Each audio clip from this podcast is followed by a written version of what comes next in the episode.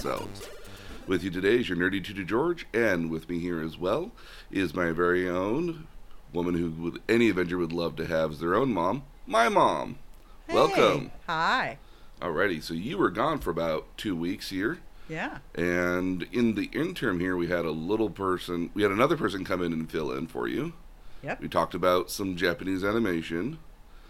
And this week we're going to talk about Marvel's Endgame. So it's uh, been about two weeks here, so this podcast will have spoilers in it. So we apologize to anybody who hasn't already seen the movie here already. But knowing that going into it here, you should be well aware of what we're going to talk about here today.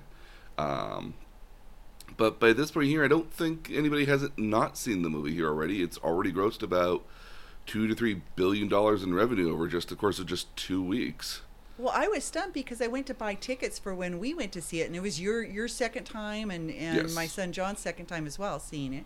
Mhm. I went to buy tickets, um, you know, eight hours in advance, and there were hardly any seats left. And this is two weeks after the release, Oh yes, or no, a week and a half after the release, a week Mhm. and a half. yep. And uh, mind you, and I've wanted to see it now a second time really badly because I was just enjoying it so much, and I just want to absorb it all. And so, Well, and and what was amazing to me was, um, I was in Taipei when it came out. hmm and it was gangbusters there. We were in on a main street in Taipei that had a theater, and there was there were lines. yep. Again, I So huge worldwide. Oh, absolutely. No, again, and and for the amount of people in it, it has to kind of be because like there's a lot of people to pay in this movie. There's there's some cost to putting that together. Oh, yeah, lots and and some interesting little cameos too. Oh, lots lots of cameos again as well. That was very interesting. That you thought, did they write this into the contract when these characters did their movies here, and in some cases did their movies like five, six, seven years ago, Yeah, which is kind of an interesting notion here when you think about it. So, pretty amazing. Obviously, a lot of forward planning. Um, very Yeah. much so, and very much an interesting sort of. Uh, I, I almost want to be there and it would be there when they did like the casting sort of thing here. Like we want to do this, this, and this. Well, can we get X, Y, and Z? Let's find out. And we can't get X. We can't get X person. Great. We have to change the entire movie to do Y thing now. So, Yeah, but no, I mean the brain trust that's been in these Marvel movies has been um, very good. Actually, what's interesting is that the person who did who the casting director for a lot of this is the same one since Iron Man. So well, uh, yeah, but okay. So it's the same one since Iron Man. Does that mean they signed up um, Gwyneth Paltrow for, you know, nine movies when they signed her up for the first one? I doubt they signed her up for nine movies, but they probably signed her up for. I'm pretty sure at least the first two movies here. Okay. and then basically was like, "Do you want to be in more?" Because while she's not like an integral part of, the, I mean, she's a very important part of the Iron Man continuity. Mm-hmm. Um, I could imagine that it'd be somewhat easy to, if you don't necessarily have to have her, you don't necessarily write her in, much the same way like Natalie Portman in, who was in uh, the Thor movies here as Jane Foster, which is somewhat, I mean, you know, which is Thor's Yeah. love interest outside of the second movie here, she never shows up ever again, and they only ever say like, "Oh yeah, no, she dumped you," you know, like stuff like that. But And she's in there for a wink of an eye. For and in that actually in the in Endgame here, that's actually reused footage from the second movie. Uh, there was actually like extra filming that they didn't end up using, and so they just spliced that in there. Oh, that's interesting. Um, but yeah, it's one of those things where again, like yeah, Natalie Portman just doesn't want to do Marvel movies for whatever reason, and they have a you know there's there's a great little bit here where in the comics where Thor becomes unworthy to wield the hammer, Yeah. and she ends up picking it up instead because she's worthy to pick up the hammer. well, we're going to talk some more about the hammer later. we can talk about the hammer later. It'll be very. Okay. it's it becomes important. Okay, so, um, so there's a lot of characters in here. I'm going to only list the major ones here, which include people like Iron Man, Captain America, Hulk, Thor, Black Widow, Hawkeye. Now these are the original six that were in the first Avengers. Here, these are probably the people who've been holding on to their characters the longest here, um, with the exception of maybe Bruce Banner because like it was Edward Norton in the first Hulk movie, Right. but even then, like the first Hulk movie doesn't really feel like a Marvel movie in its own right in some cases.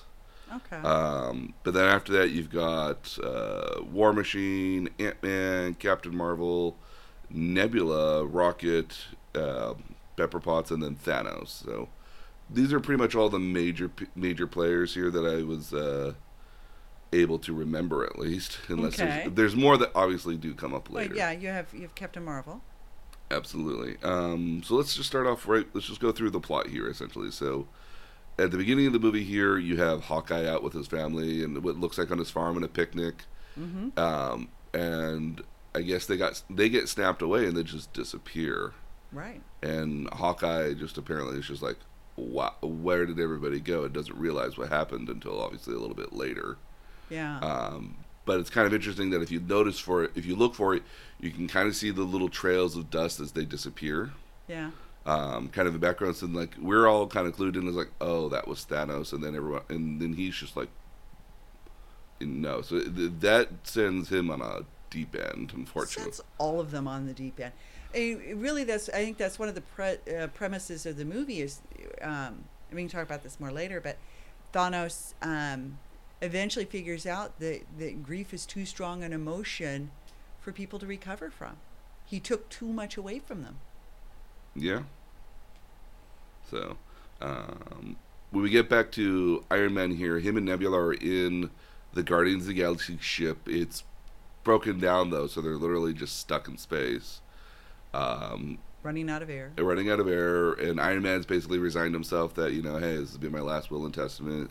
Yeah. Um, and then, kind of seemingly out of nowhere, uh, Captain Marvel shows up, which is he comes down and saves him. Uh, you have kind of everybody back at Avengers H- HQ for a short period of time, which is in like, upstate New York, I believe. And Tony is just—I don't know if he's got uh, PTSD or something, but he is just racked with uh, racked with uh, upsetness at Cap- at Captain America over Th- over Thanos and him winning and all that stuff here. Well, I think isn't it really that that he lost Spider-Man?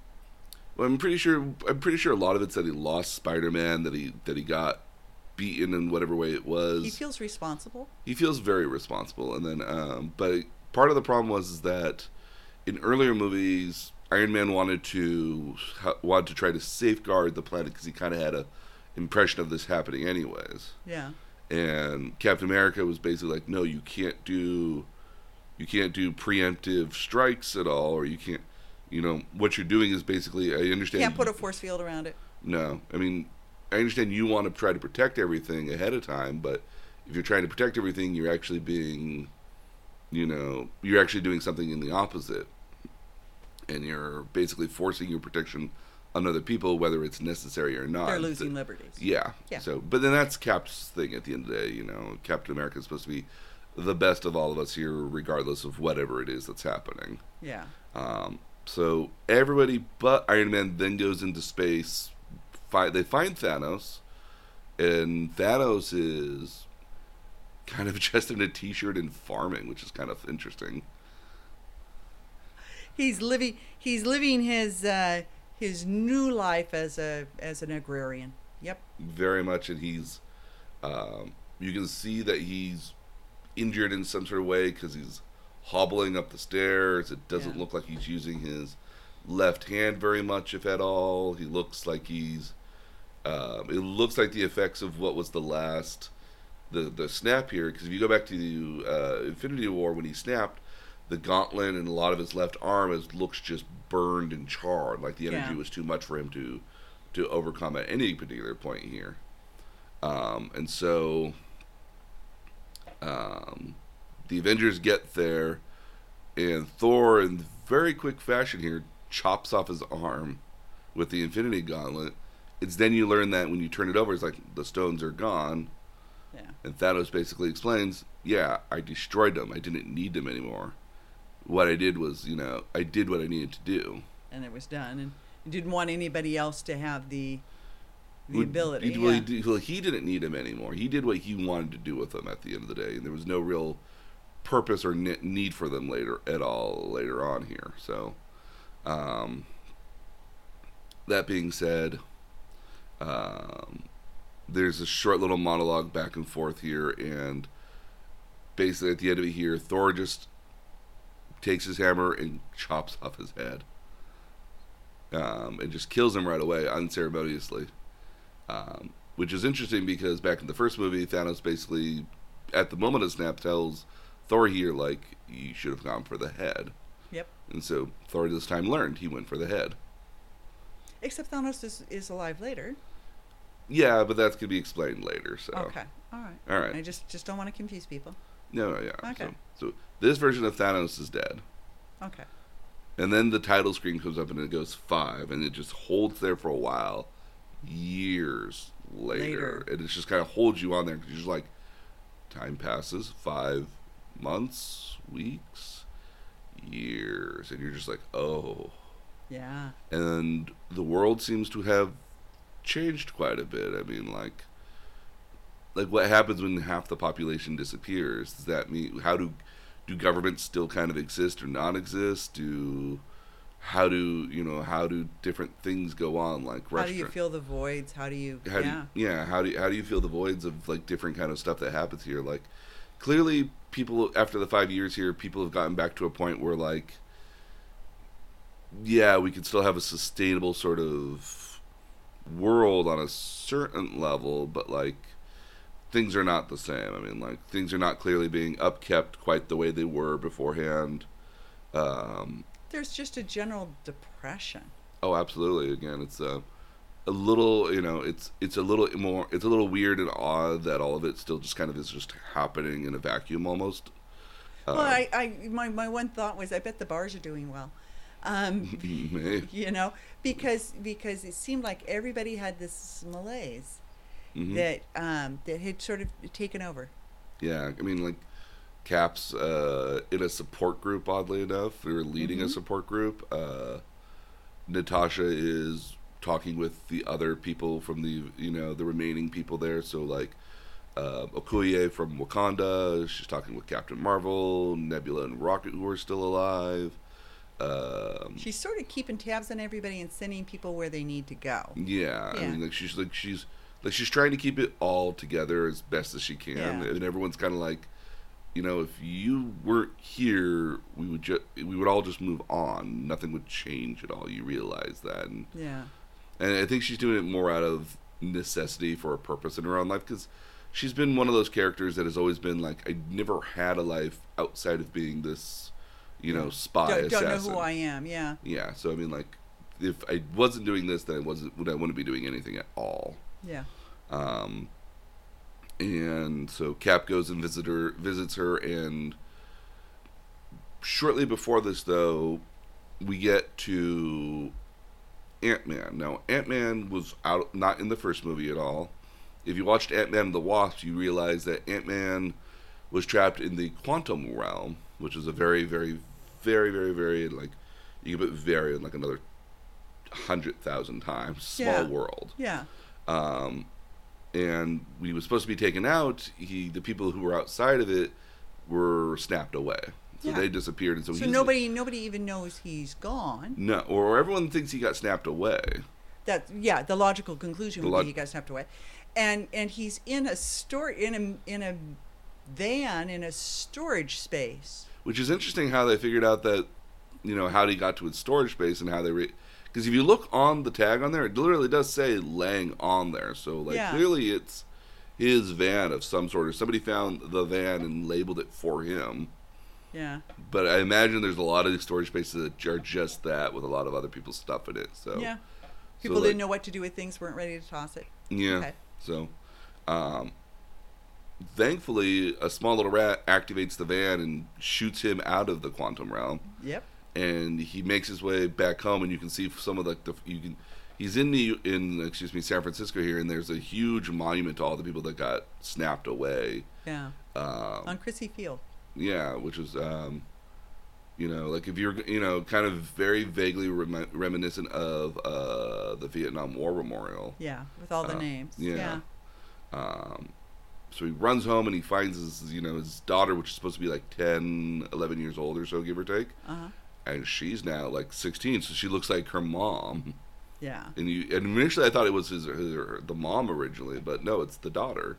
Yeah. So like so much time has passed now that his daughter is not much older, clearly, and so you can see like the first real effects of the time jump here, um, which I thought was very nice because again, he has again in the movies in the Ant Man movies, like his daughter's a very critical portion to his life, Mm-hmm. um, and so the fact that like she was still alive for him was very a very reassuring thing. Yeah. Could, and Ant Man could have very well just been like, you know what? No, like my daughter is still here. That's the most important thing to me here. Yeah. But he doesn't, so he goes to New York and drives to New York with the van, and that's where the kind of the movie really kind of kicks into plot here. So, um, Ant Man discuss, discusses that you can go to the quantum realm, and theoretically you might be able to do time travel because for him it's only been instead of five years, it was only like five hours he was stuck in the quantum realm.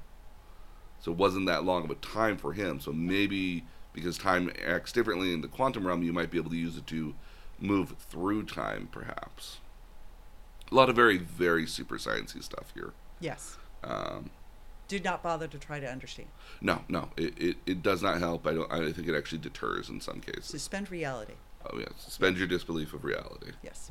Um, so then we got Captain America, Ant Man, and Black Widow need somebody who's really, really smart. So they go to Iron Man, and Iron Man's actually in a, you know, Tony Stark's in a very unique place. He's in a cabin that's kind of in the woods, It's off a the farmhouse on a lake. yeah, and he's got a five year old. He's got like a five year old daughter. Yes, and her name is Morgan, just like the dream he had. hmm about the about And- the eccentric uncle of Pepper Potts. Well, but but he had a he, he had a dream at the beginning of of uh, the last movie, Mhm. Infinity Wars. Um, at the very beginning of the movie, he he tells Pepper that he has a dream um, uh, that he had a daughter named Morgan or a child named Morgan. very, you know, very good at character, very good acting from this small child who's Yeah. maybe at most six or seven, Yeah. and um, like it's just one of these things where it's like, mm, we're gonna see her again somewhere. Yeah. Um, so, um, but yeah, so again, like Captain America, Ant Man, Black Widow, they all get to Tony Stark, and Tony Stark's basically is like, no, not interested. Can't be done. can't, Can't. Be, will not do it because again like his concern at the end of the day is he doesn't want to lose what he's already gotten Well, and his concern really is if you go back in time, he goes back to a time when his daughter wasn't born yet.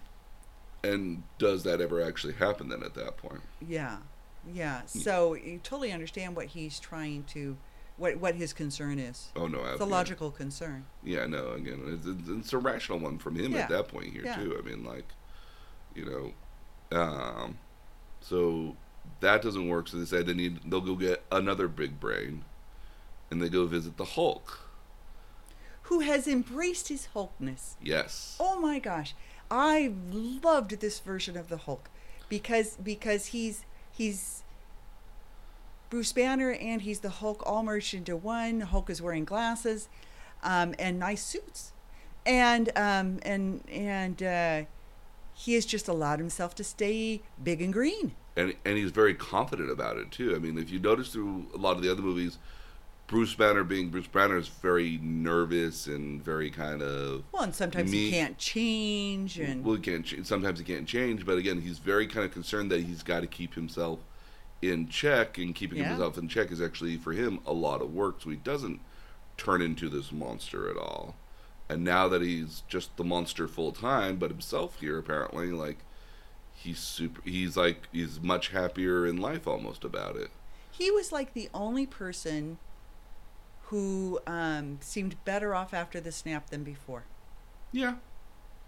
I can definitely see that, yeah. Yeah, he. I I loved the idea of self acceptance.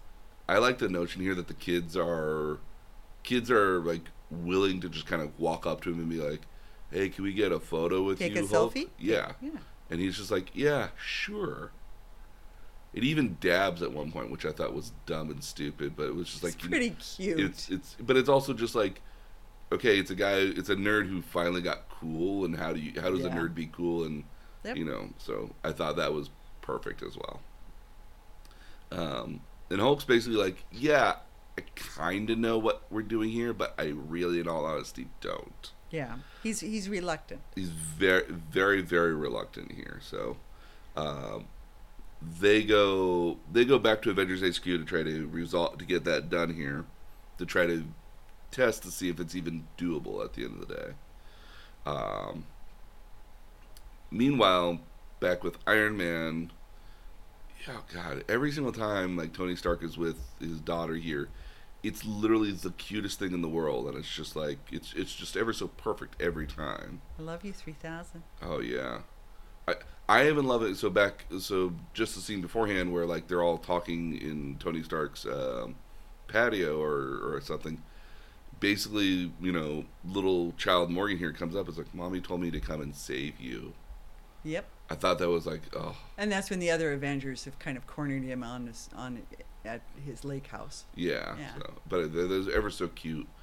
Um, but Tony Stark has basically come with basically couldn't let an idea go.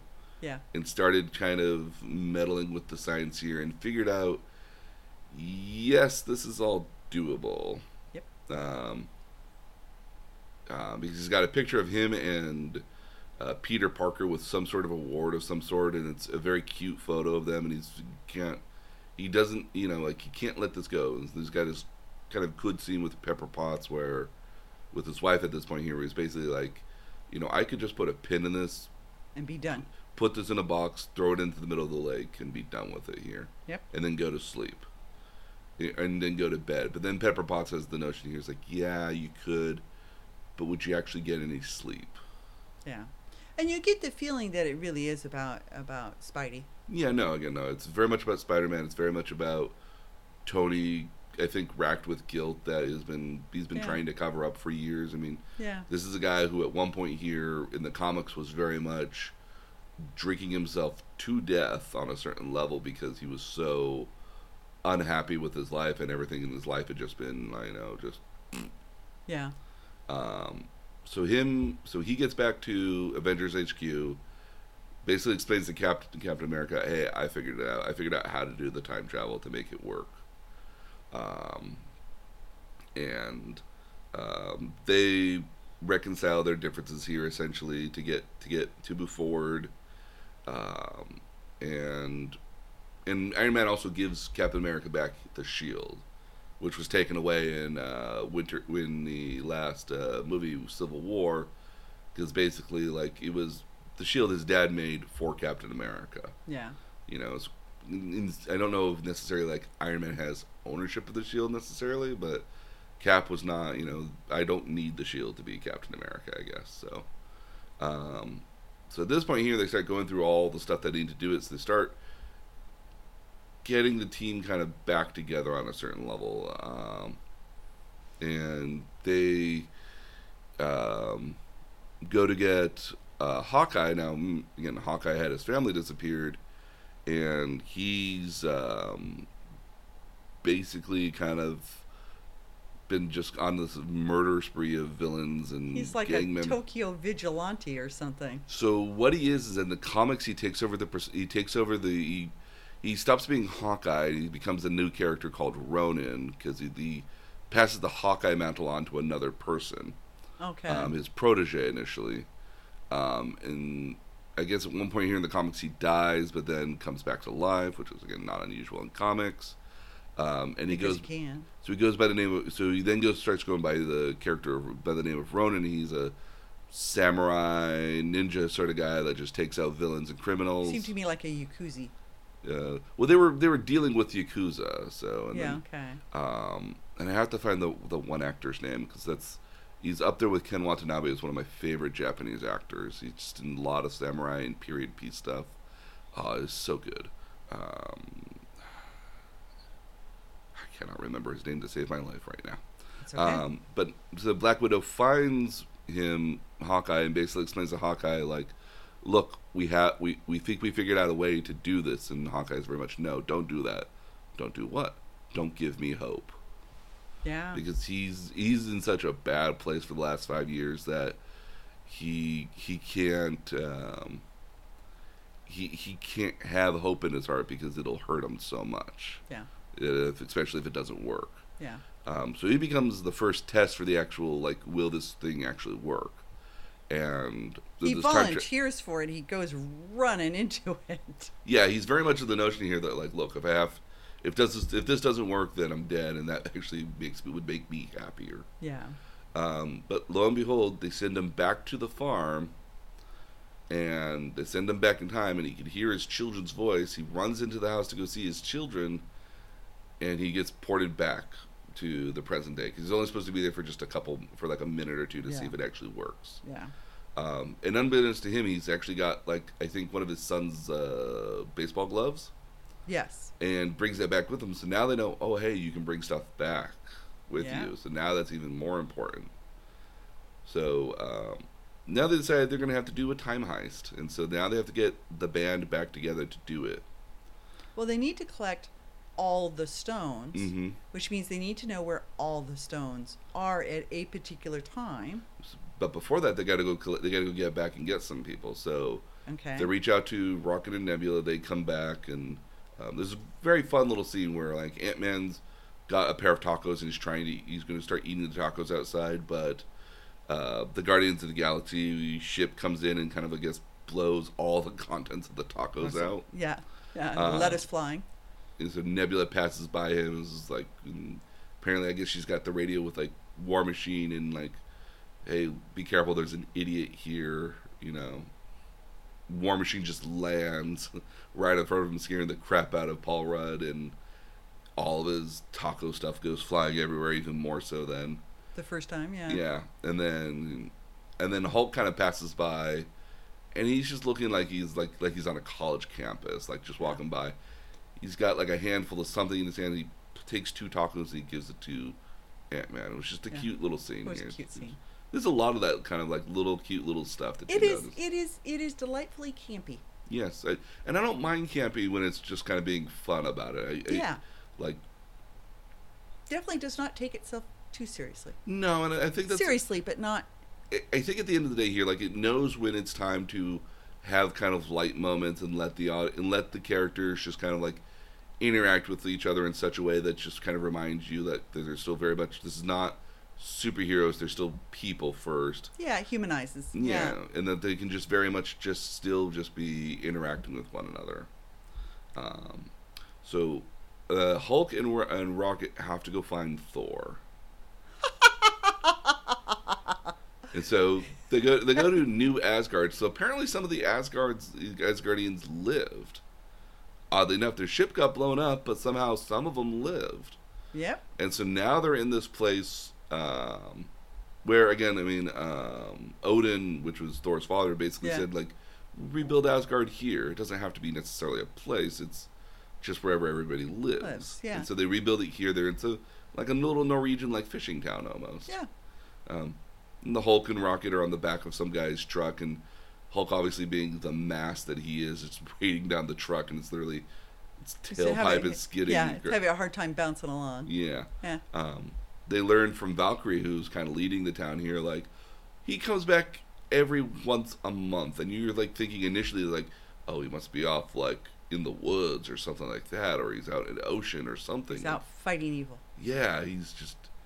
And then you go to and you go to this cabin that apparently he's just in like far away from town, and you find Thor, and Thor has let himself go.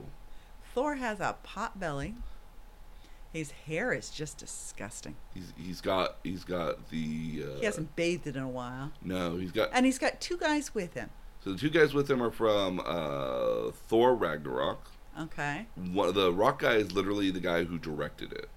It's Okay. Taika Waititi, um, or he's doing the voice for it here. And apparently they're just hanging out, drinking beer, playing Fortnite of all things, and like, and just like away from the world. Like you thought, like Thor was like, no, he was he was in a bad place, but he was like grieving over everything in like a very macho sort of way. Because again, like Thor's like, Yeah. but then you see him and you're just like, no, no, it was the exact opposite. Thor just let himself go. Yeah. Oh, and, and in such a bad way too. And he's But it's even, handled with levity. he's he's handling it with some kind of kind of levity, like, no, no, I'm fine, I'm fine. I'm fine. I'm drunk all the time, but I'm fine. Yeah. We can fix everything. You you can fix the internet and the cable. All those things have been out for weeks. It's like no, no, we can fix what happened Yeah. with Thanos. Um, and it's one of these things where like, no, don't do that. But but but you know, Thor feels responsible for what?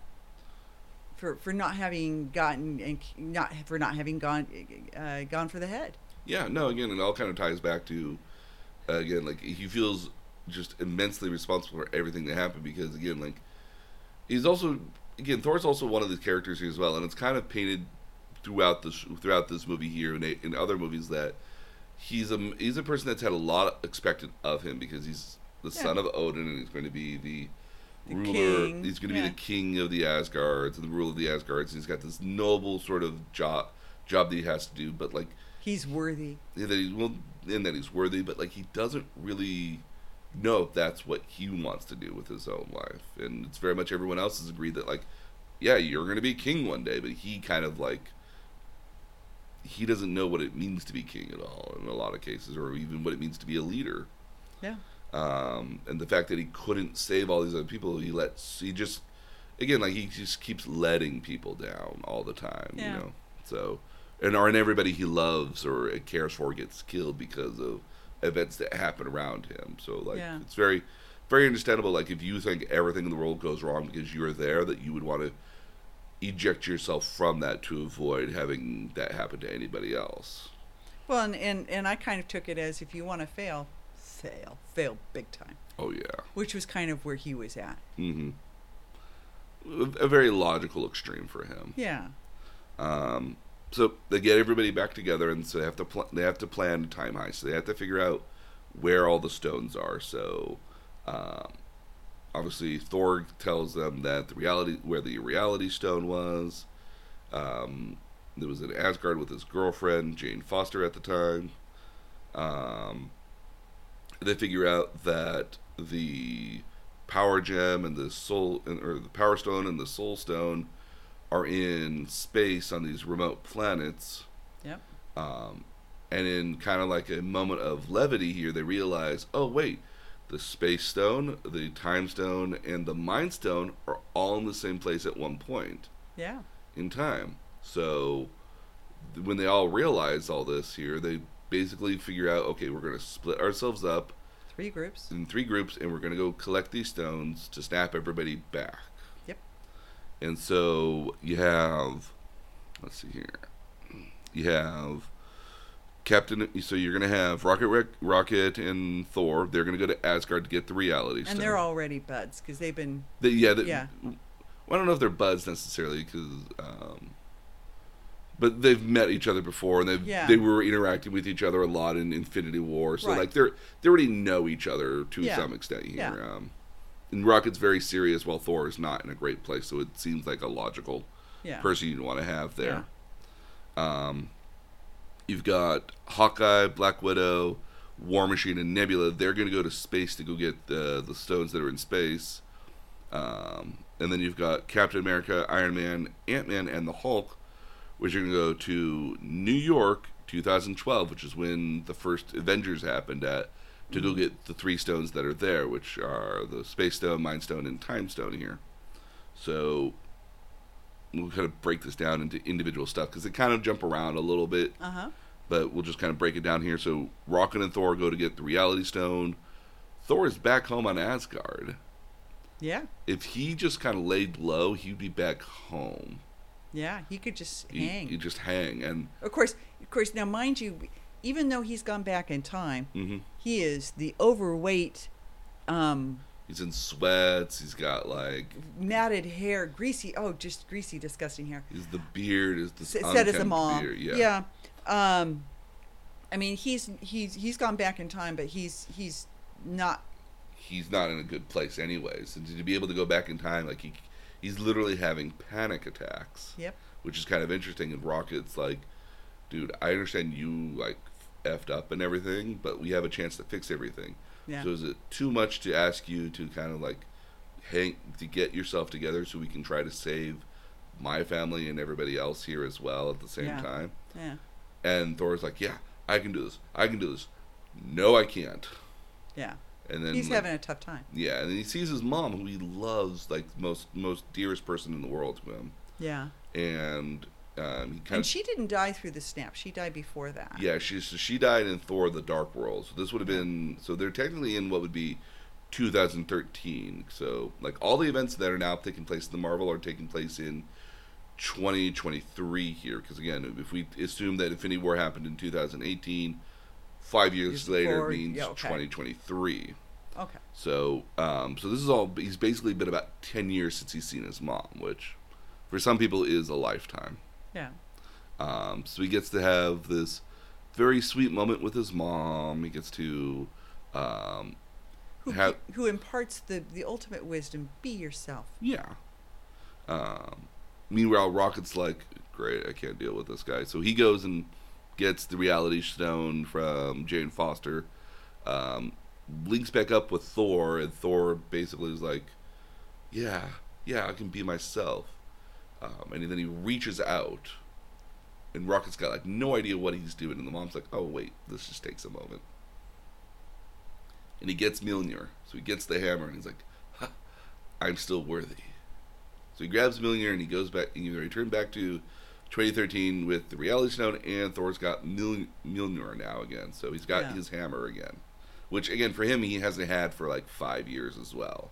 Right. So so not only did he sort of lose his identity, but he lost his hammer, and and so he he really doesn't know who he is, or No, didn't he, know who he he's was. got his axe Stormbreaker, which he's using to open beer bottles with, but right. but it worked for that it, though. it does. But again, like at the end of the day, here, like Mjolnir was this thing that he's had for like his entire life. So like it's, it's such an important element to him, and even when it was Yeah. broken to him, to him in Thor Ragnarok, was like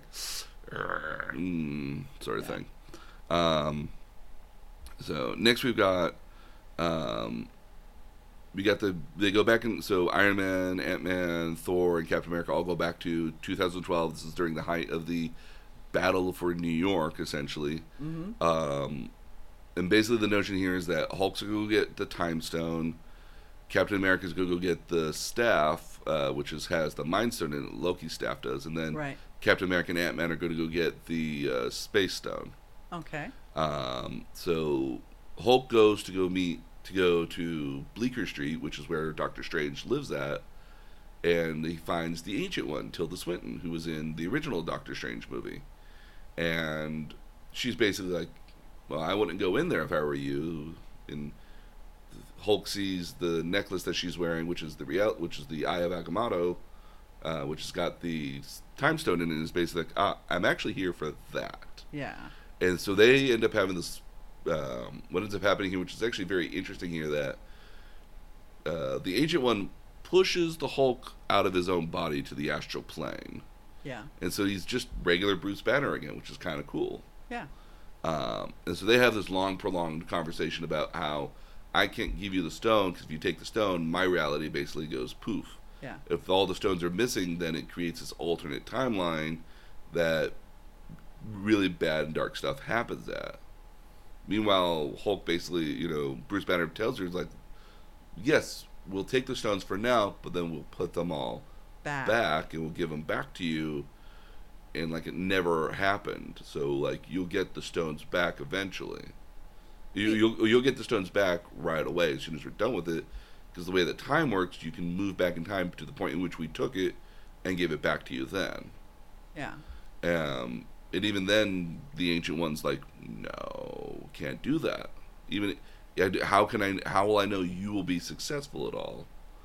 You know and they eventually you know ancient ones kind of i think already looked through time already with the time stone and learned that doctor strange is going to come and inherit the her mantle at the end of the day the role of like the Yeah. sorcerer supreme and supposed to be in achieving quotes that he's supposed to be the best of us whether that means like the best of humanity or the best wizard of all of us whichever Right. one necessarily and they come to find out here that Doctor Strange gave the stone willingly to Thanos because he did at the end of the in the Yeah. Infinity War he gives the stone away and everyone's very much of the confusion like why did he give that away why would you why would you give that up so willingly Because because he's seen the outcomes and it's the only outcome that works. precisely and now that's hinted at in the in Infinity War and it's basically proven in here at this point here Yeah. Ancient One's like, well, he wouldn't give away the stone willingly unless he knew there was a purpose to it here. He wouldn't, Yeah. he wouldn't just give away such a, a powerful tool. And then you come to realize that no, that's how they're going. You know that Doctor Strange has already seen the outcome, so he knows what's going to happen. So that's Yeah. why this was important. Um, so she gives Hulk the stone, which is interesting that the green guy gets the green stone. I know. I loved that idea. I, I thought that I thought that was very cle cute and clever. So, um, and so now they've got the time stone. And Hulk returns back to the time, Mhm. 2020, 20, 2023. Um, Captain America goes to get the staff.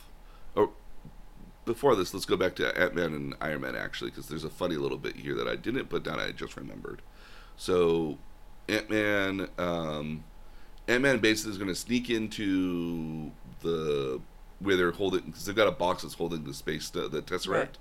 and basically the notion is that we're gonna he's gonna go in and kind of get into Tony Stark, and he's gonna make Tony Stark have a heart attack, um, essentially, which is going to cause a distraction, which will allow Iron Man to kind of come in, take the case, and then leave shortly thereafter. Um, Well, Captain America to take the case and leave shortly after. no, no, no. He's gonna. He's gonna. Captain Oh, America's gonna get the staff. Iron Man's gonna get the Tesseract. Okay. Because they put the staff in another case that's being taken by Shield E We're actually agents of Hydra from the Winter Soldier. Right. So we'll get to that in just a minute. Um, but the entire scene where they're putting everything away, which is the very end of uh, the first Avengers, where they're all like, kind of like like cornered Loki into a corner, basically, and Loki's like, "Okay, I'll have that drink now," and that ends the first, kind of what ends the major Yeah. portion of that movie there. Um, they're looking at Captain America and they're basically Ant Man and Iron Man are basically like, "Damn, that that costume didn't do anything for you, man." Like, because it's so tight on him that first Yeah. costume from the Avengers, and Ant Man's like, "No, no, no, no. I think you look awesome, Cap. As far as I'm concerned, that's America's ass, or that's America's butt." Which becomes a, a, a joke. a joke later on, yes. Yeah. So, um, so what ends up happening here is that um, they go down. They're going to go down the elevator to go down to the first level, and they're basically they look at Hulk. It's like, no, no, Hulk, Hulk, you have to take the stairs. You're too heavy for the elevator, Elevator. here. And Hulk's, you know, this is this is 2012. Hulk is like, puny stairs. I hate stairs. And comes down the stairs here. Meanwhile, back on the first floor here, um, you've got the direct, uh, not the, you've got the agency director of Shield, which is um, Robert Redford, yeah. which is amazing little that they cameo. got that they got a they got a cameo out of Robert, uh, Robert Redford here, and mind you, like it's probably been like four years since they did Yeah. Winter, four or five years since they did Winter Soldier, so like they got him back again. That's really cool. Yeah. Because he hasn't really done a whole lot of movies between this. Well, he's kind of an old guy at this point. No, no, no. I mean, he's mostly retired, I would imagine, for the most part here. But again, like, it's really cool that you got that he got to be there. I'm sure it was just like, hey, you want to come in for a day and do this, Yeah. which was really kind of It, cool. it was cool. so It was one of my favorite cameos. one a very Yeah. great little cameo there. And so, um, what ends up happening is that they create uh, they cause a heart attack in Tony Stark, which makes him drop the case and creates this huge distraction for the 2012 Iron Man.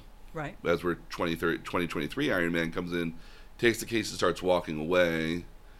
But as he's walking away, he apparently gets right by where the stairwell is, which is an intrusive Uh-huh. space for a stairwell. Hulk smashes it open and runs out, knocks him down, and knocks the case away.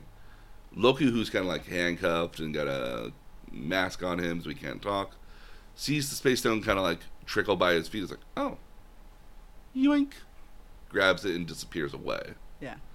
So it leads to this question of like how much did they change to the future? But like I gotta think that like at the end of the day here, as much as a lot of people want to say like, oh Loki's still alive now because he disappeared, like no, we don't actually know that. And if you think about the logical events that happened, like Thanos did get all the stones at one point here. Yeah. So we know. Yeah. So, so whether so whether like Loki had it with him or was retaken at one point here or another, like There's time continuum questions. There's these time Yeah. continuum questions. This will probably be answered a lot more in later movies. Um, but for now, like, I, I like to think that Loki is is still kind of gone. But if he comes back, like, yeah, he gets to come back. We all like Loki Yeah. because that's his thing. He always keeps coming back. He's died several times. Oh yeah. Um, but um, So basically, Ant Man and Iron Man failed to get the Space Stone, and now they don't know where the Space Stone is. Is now in 2012, and they're out of luck. They don't know where to get it from. Meanwhile, uh, Captain America is going to go collect the Mind Stone, Mind Stone from the Shield agents, which are actually Hydra agents.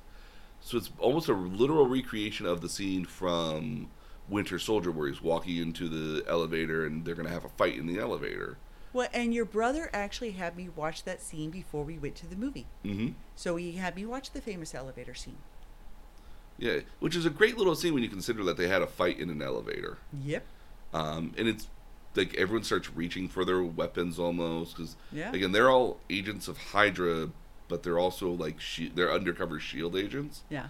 and so like there's this kind of tension here that like does Cap know who we are? Is Cap gonna stop us here all of a sudden? Um, and Captain America's basically like, look, change of plans. I'm gonna take this. I'm gonna take uh, control of the staff and deliver it to the HQ here Yeah. because they think there might be somebody who's gonna steal the staff. Yeah. Um, then they don't believe him initially, and so that's why they start reaching for their weapons. And then they, he kind of leans into Agent Sitwell, which is the Yeah. one guy here who's basically the leader of it here. Basically, leans in very closely and goes, "Hail Hydra!"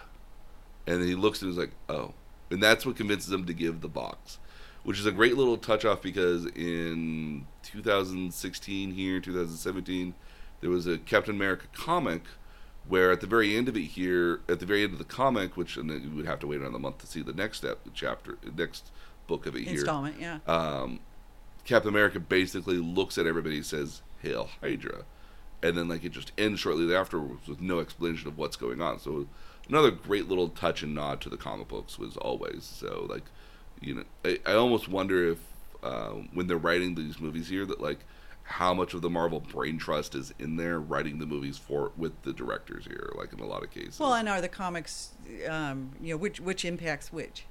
Yeah, no, again, I mean, like, Yeah. very much so. Pretty Um, cool. So, yeah, no, so that's a great little scene here. So, Captain America's basically got the staff, but he runs across the 2012 Iron Man. So, you, or excuse me, 2012 uh, Captain America. So now Captain America's got to fight his Captain counterpart, America, Captain yeah. America.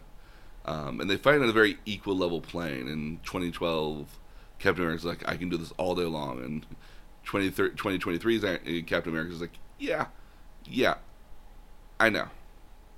Yeah. So they have this fight, and um, they it looks like they fall off what feels like 10, 20 stories to the yeah. ground.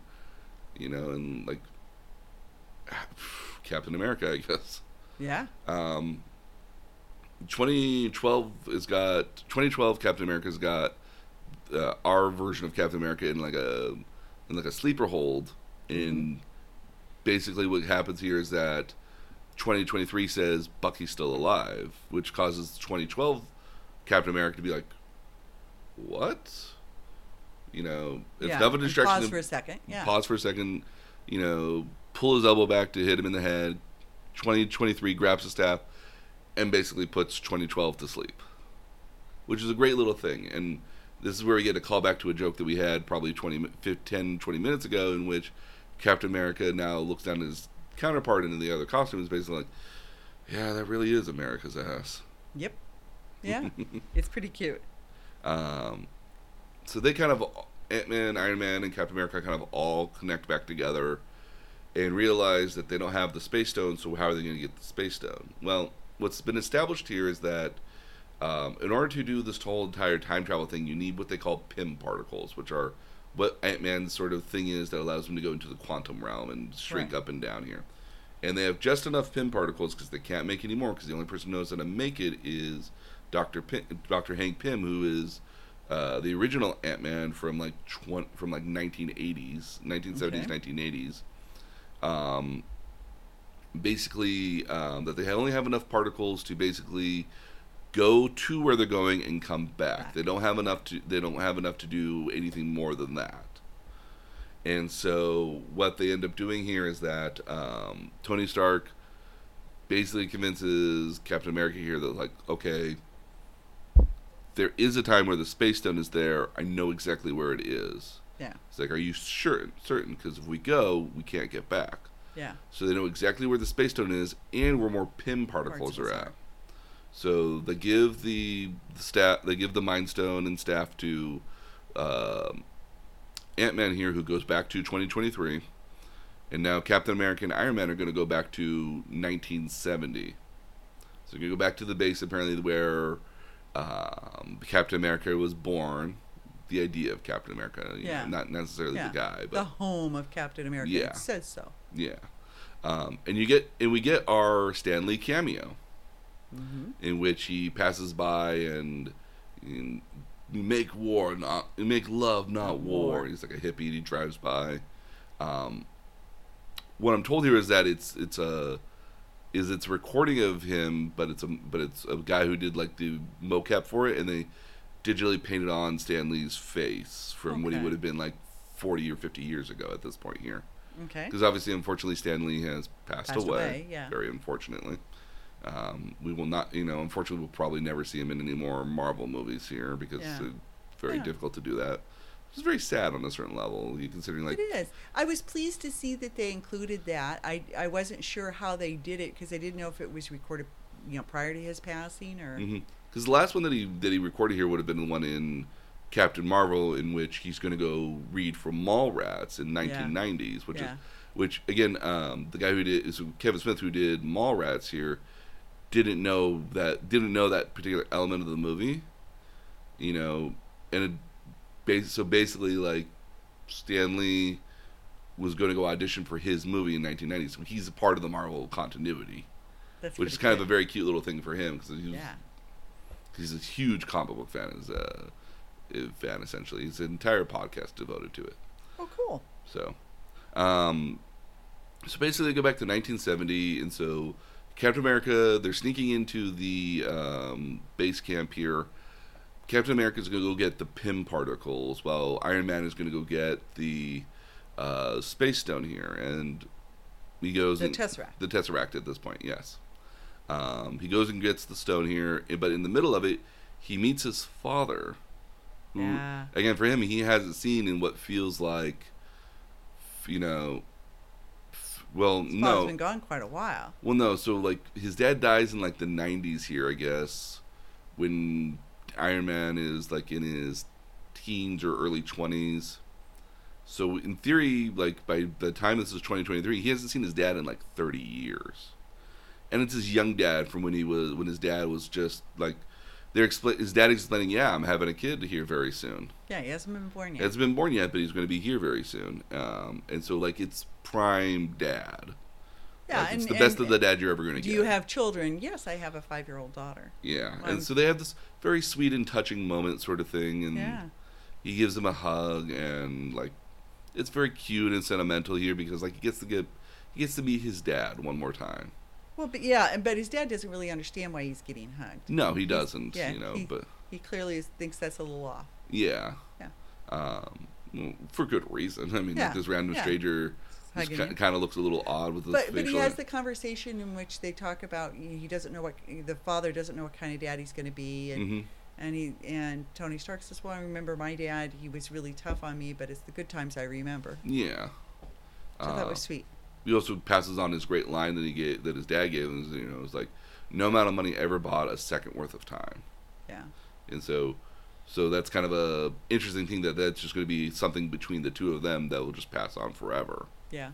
um, and so it's a really kind of sweet moment here but then captain Yeah. america kind of gets his own sweet moment as well so as he's getting the Pym part as he's collected the Pym particles you actually see a very young um, god why can't I, but i'll put his name in here later you see a very young hank pym Yeah. and you see like the original like version of the Ant Man mask in his in his lab here as well. And so that was that's a great little cameo that they got for him as well.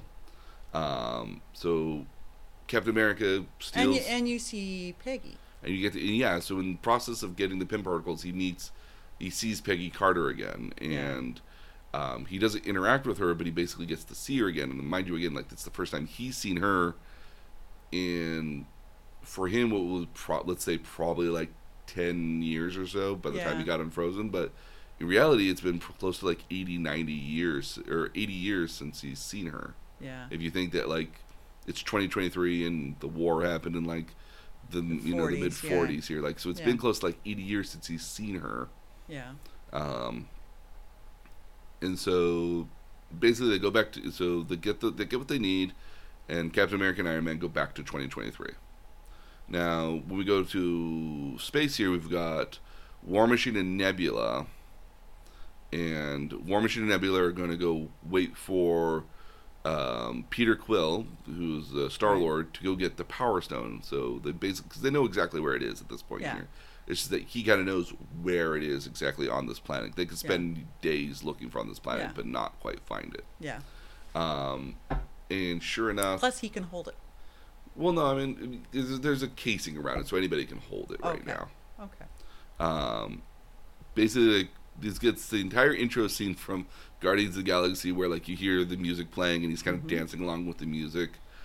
But Mm-hmm. He's even rocking then, out. he's rocking out. But again, obviously, none of Nebula and War Machine can't hear the music at all. Yeah. So they're just watching him being an absolute goofball on his own Yeah. ti- on his own terms. It's like they're like, he really is an idiot, isn't he? It's like, yeah.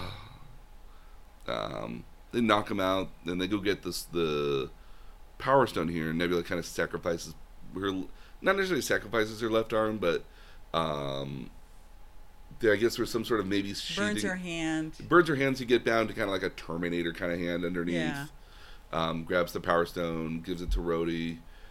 Meanwhile, kind of interspliced here though, in this is twenty, this is 2014 when Guardians of the Galaxy came out.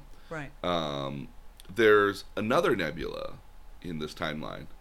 Well, there's the nebula that was there at the time. Yeah, so there's, There's- the Nebula yeah. from 2014, Right. and there's also a Gamora from 2014. They're just getting off of some sort of battle and fight here. Yeah.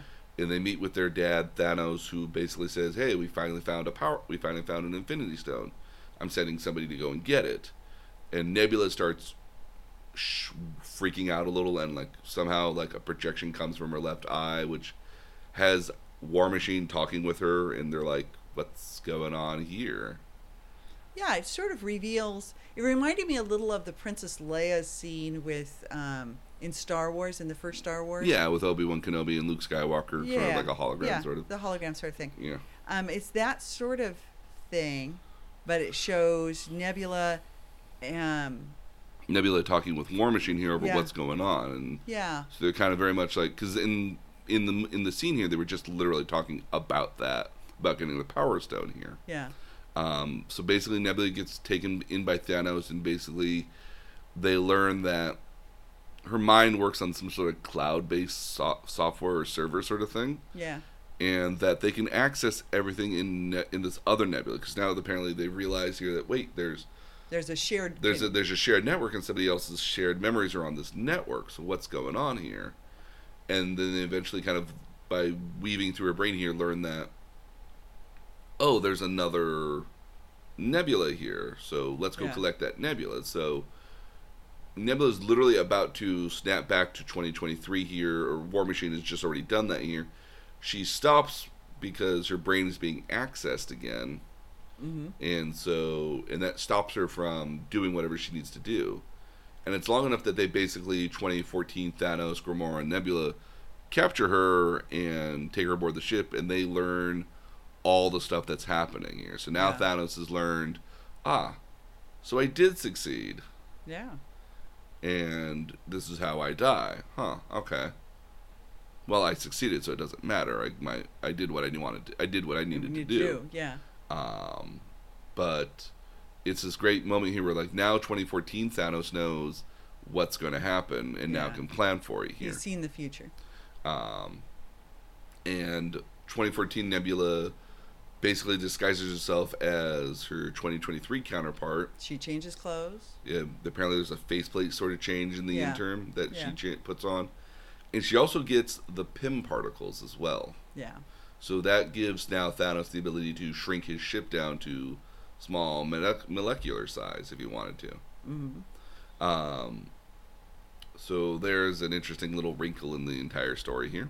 yeah, But the biggest wrinkle I think now comes up with the Soul Stone. So if you remember back in Infinity War, the Red Skull here is now I guess a, a Watcher. I guess at the end of the day, keeper of the stone. yeah, basically explains that you have to give up a life in order to get the Soul Stone. You have to you. now, It's not that you have to give up a life. You have to give up something you love. You have to give up something that you love, yes. So, or you have to give up a life that you love. Yeah. And so it's Hawkeye and Black Widow, which was in a sort of very weird sort of situation where it's like, well, like, uh, I'll do it. uh, Yeah. which one is going to do it here at the end of the day? So you have this like basically this fight over who's going to do it, and at the end of the day, uh, Black Widow sacrifices herself to get the They're Soul both Stone. hanging Yeah, on, a, no. on a cliff by by the thinnest of threads. Mm-hmm. They each want to be the one that sacrifices because they're both in so much pain. Well, they both want to sacrifice, sacrifice themselves though for slightly different reasons. Because when you think about it here, Hawkeye wants to sacrifice himself because he doesn't know whether this is going to happen or not, if it's ever going to, if all this is going to work out, and that he would be much happier with death because it would end his suffering and his pain. Right. Versus Natasha's basically like, I can't keep watching everybody be in pain here at the end of the day. It really bothers me, so I need to resolve this the only way I know how, which is to sacrifice myself to make sure that my best friend here gets to have his family and life back. Yeah. So Black Widow ends up sacrificing herself. When they all get back to 2023 here, everyone's very up. The original core collection are very upset about it. Yeah. Yeah. Um, but now they've got all the Infinity Stones. They've got all six Infinity Stones, and they break them out of their little containers that they were in. If they were, there was one. Um, so the, the Tesseract was just a cube, and the my and the staff here, and then um, at the same time, uh, the Power Stone just had to be opened up. yeah. Um, and so Iron Man, with the help of Bruce Banner and Rocket Raccoon, create a new Infinity Gauntlet with Tony Stark's sort of nanotech sort of technology. Right. Um, and that allows them to basically um, create a new Infinity Gauntlet, as where the le- the one from Infinity War was a left-handed one. This one is a right-handed one. So they're going to do the right thing now. That's cute. I think so. Because if you do the left side, it's usually considered the wrong side. Right. Yeah. So, um, so yeah, so everyone returns. They create this Infinity Gauntlet, and they initially are fighting to who's going to do, do it here first. Thor wants to do it because he's the god of thunder, and he's, he's he will basically be able to survive it. He thinks, but again, Yeah. obviously, like he's not still in a good place. Yeah. Um, And he's kind of a kind of a screw up at this point. yeah, no, like I think he realized that he's. A, everyone's realized he's basically at this point in his life he's a screw up, and Yeah. don't let him around heavy machinery. Yeah. This is this is the most of heavy machinery that you're ever gonna Yeah. get. Yeah. Um, but Bruce Banner basically steps up and says, "Look, like I'll do it. I'm basically gamma radiation as it is, yeah. so I should be able to handle it here." Um, and the gauntlet, when you first see it, is a very small human-sized gauntlet, Right. and it just expands to be, you know, this Hulk-sized gauntlet, which is very cool Yeah. Because is cool. but at the same time Hulk's the same size as Thanos, so now you've got this really big gauntlet in your Yeah. hand. So, Yeah. um, but what ends up happening? So the Hulk puts on the glove, snaps his fingers, and they're initially not sure if it actually works or not. If everyone comes Yeah. back, but then Hawkeye's phone starts ringing, which which is clever, conveniently just left slightly outside of the testing area they were doing it at, and it's his wife calling him, wondering where he is. Yeah. So it worked. It worked. But in the interim here, Nebula goes to this where they did all the time travel stuff.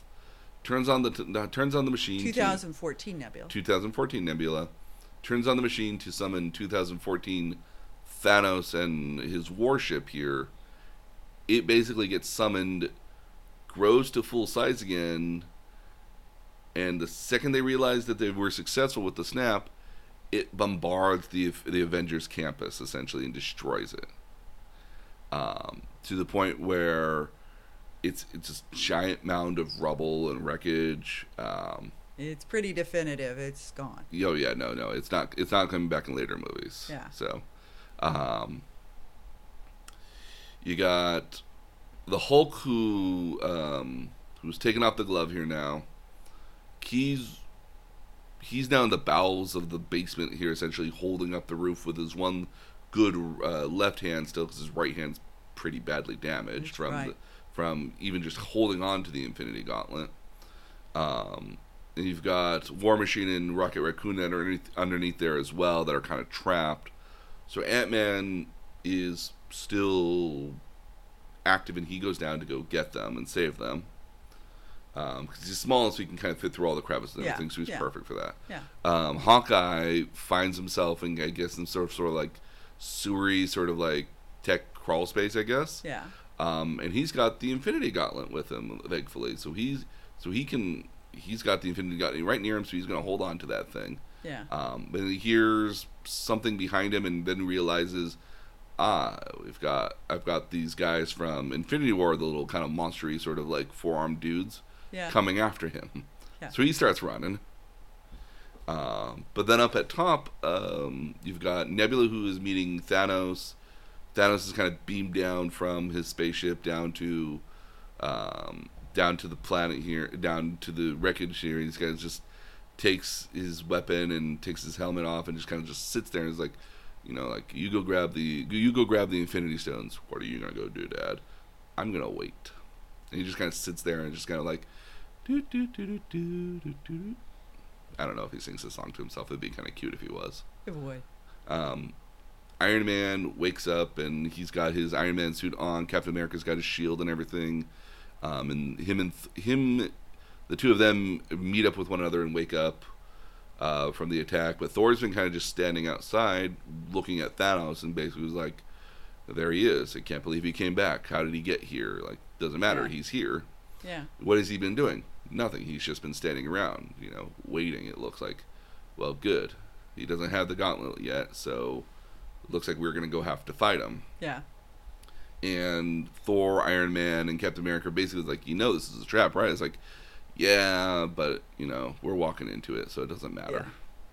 Um, and so Thor summons his weapons. He got he has the hammer, he has Mjolnir in his left hand, and he's got Stormbreaker his axe in his right hand. And the bolt of lightning comes down, and so his his beard gets braided all of a sudden, and his hair gets kind of braided as well. it's very Beat up a little bit. cleaned up a little bit. He doesn't quite look as fat as he did beforehand, but like A little more svelte, but not completely. not there. completely. No, no. You can still see you can still see the hunch on him.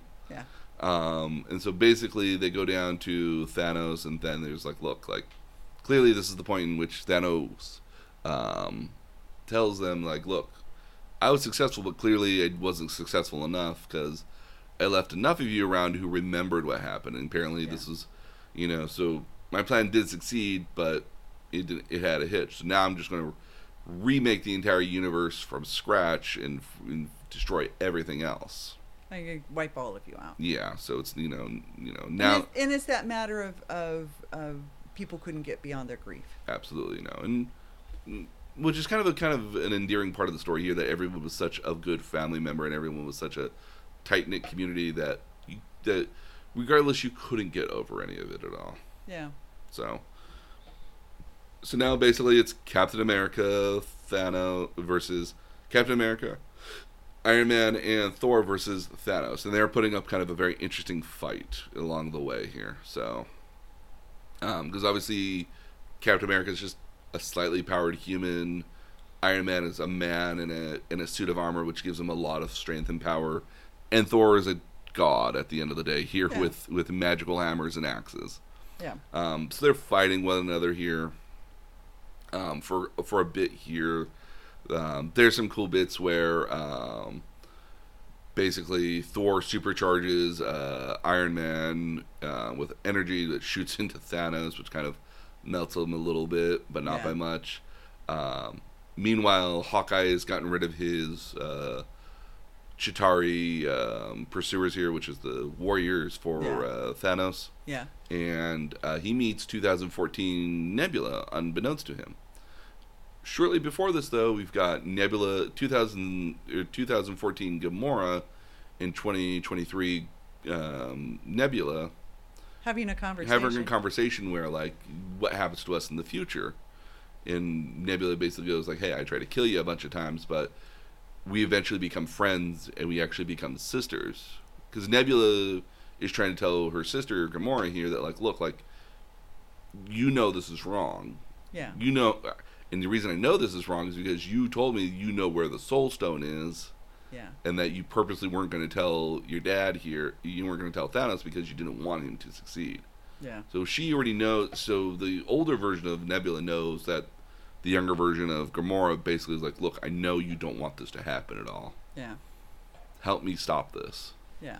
So they go down, and 2014 Nebula takes tries to take the gauntlet here. The 2023 Nebula and Gamora here basically approach her. It's like, don't do this. You know this is wrong. You can't do this here. 20, 24 2014 Nebula is so Stockholm syndrome that he has that she has to do whatever her dad tells her that she can't break away from it all. Um, and so 2023 Nebula ends up killing her younger self. Um, and Hawkeye collects the gauntlet here and tries and starts taking it back upstairs to where everyone else is. Yeah. Um, meanwhile, um, you've got uh, Thanos has knocked out Iron Man.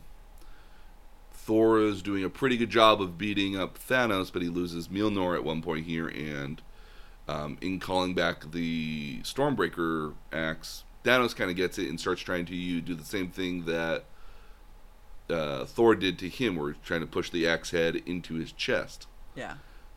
Meanwhile, to the distance, you see the hammer lift up and fly past Thanos and lands in the hands of Captain America. Okay, so now this harkens back to a scene earlier in the movie, like very early in the mo- movie. No, not this one though. Not this movie. You're right. So In the previous, in in- in Age of Ultron, the Ultron. second Avengers movie. okay, the the the scene in which Captain America starts to lift the hammer, and you Mhm. see it actually begin to shift, and then he, he pretends he can't pick it up, and he puts it down. So yeah, so there's a scene in um, Age of Ultron here where they're all kind of sitting around, joking around. It's this famous scene where everyone tries to go Are and you lift. worthy? A, are you worthy? Can everyone goes to try to lift a hammer here, and everyone else fails dramatically. They can't lift it at all. But um, Captain America goes to grab it here, and it shifts ever so slightly. And Thor Yeah. has this look on his face like, Ooh. Whoa, wait, hold on. Can he actually do it?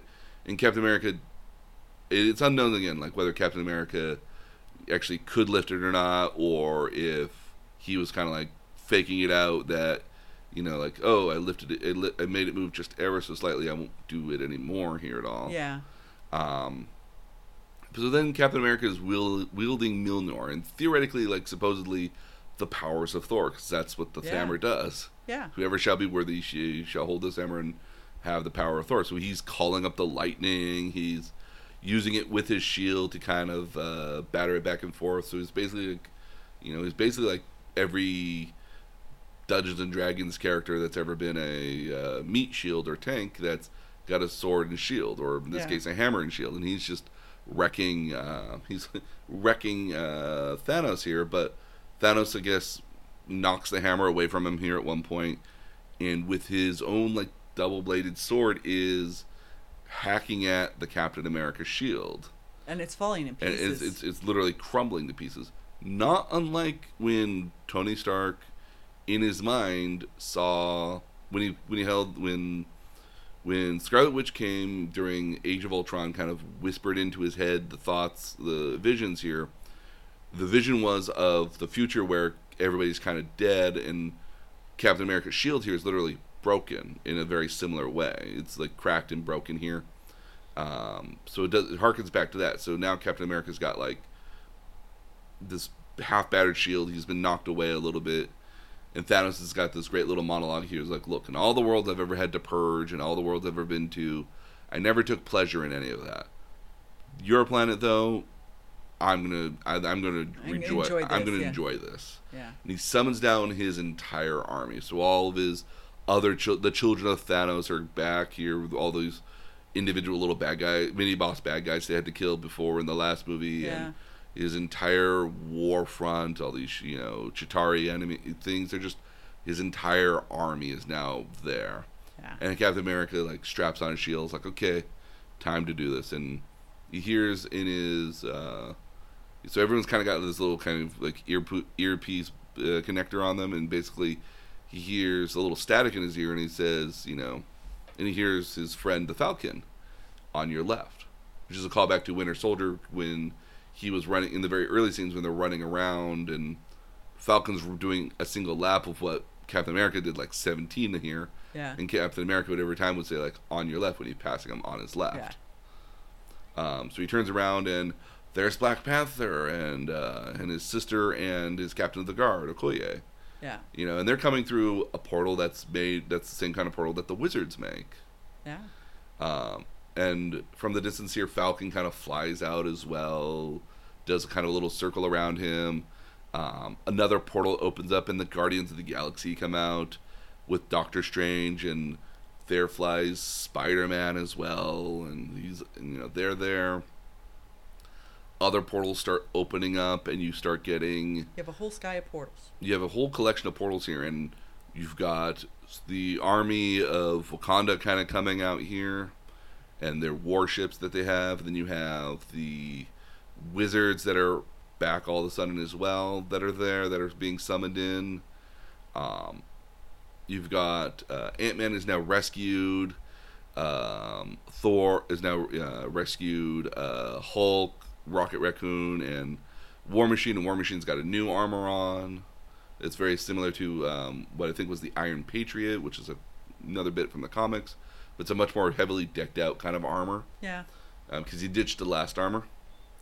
Um, and um, then you've also got Asgard's there, Asgardians there as well. So you've got Valkyrie on a Pegasus, which is very cool. Which is very cool. Um, and then you also get uh, Scarlet Witch comes back out there as well. You have uh, Pepper Potts shows up in her uh, own armor, Mm-hmm. um, which is a character called Re- the an armor that they call Rescue in the um, comics. Um, it was meant for Pepper Potts to have her own armor, but it didn't have, but all the technology that Iron Man had, which was meant for like fighting, he was meant to save people because Pepper Potts wasn't about being a superhero at all.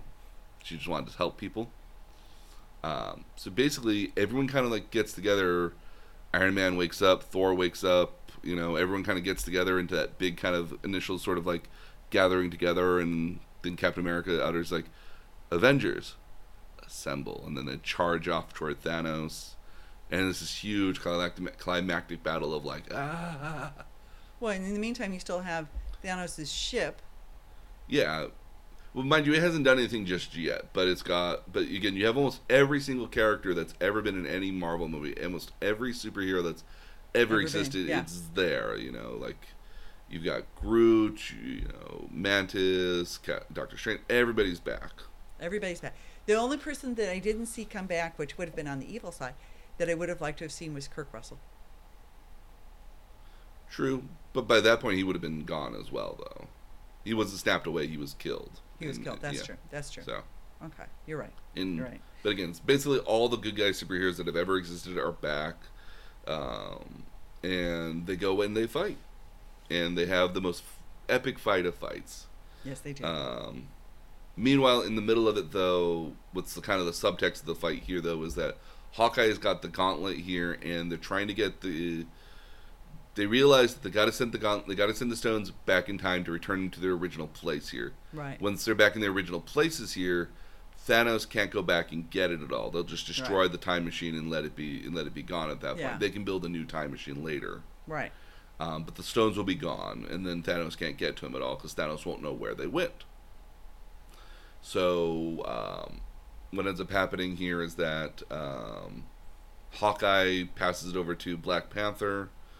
Black Panther takes it for a while here, but then passes it on to Peter Parker. Um, but even before he actually passes on to Peter Parker here, um, you've got all these really kind of great, cool shots of characters doing stuff with each other. So you've got Yeah. Iron Man and Rescue kind of circling each other and doing all their attacks and everything. Yeah. Um, Spider Man comes and saves Iron Man, and this is the part I choked up at was Tony Stark seeing uh, seeing you know Spider Man and Spider and Iron Man just leans in and gives him a hug, Yeah. and it's and Spider Man's like, oh, well, this is nice. This is and that that for me because it was again it that was, was, a, a little sustained hug too. yeah, and it was Iron Man was basically like this is the you know this the him embracing somebody else is very unusual. He doesn't embrace a lot of people at all. Yeah. The fact that he thought of Spider Man as kind of almost his own kid on a certain level Yeah. is very kind of you know like hey this is this is my guy because I basically brought him into this here and yeah. it's all my fault that he got snapped away to begin with the Yeah. first time. Yeah. Um, so that I thought that was very sweet.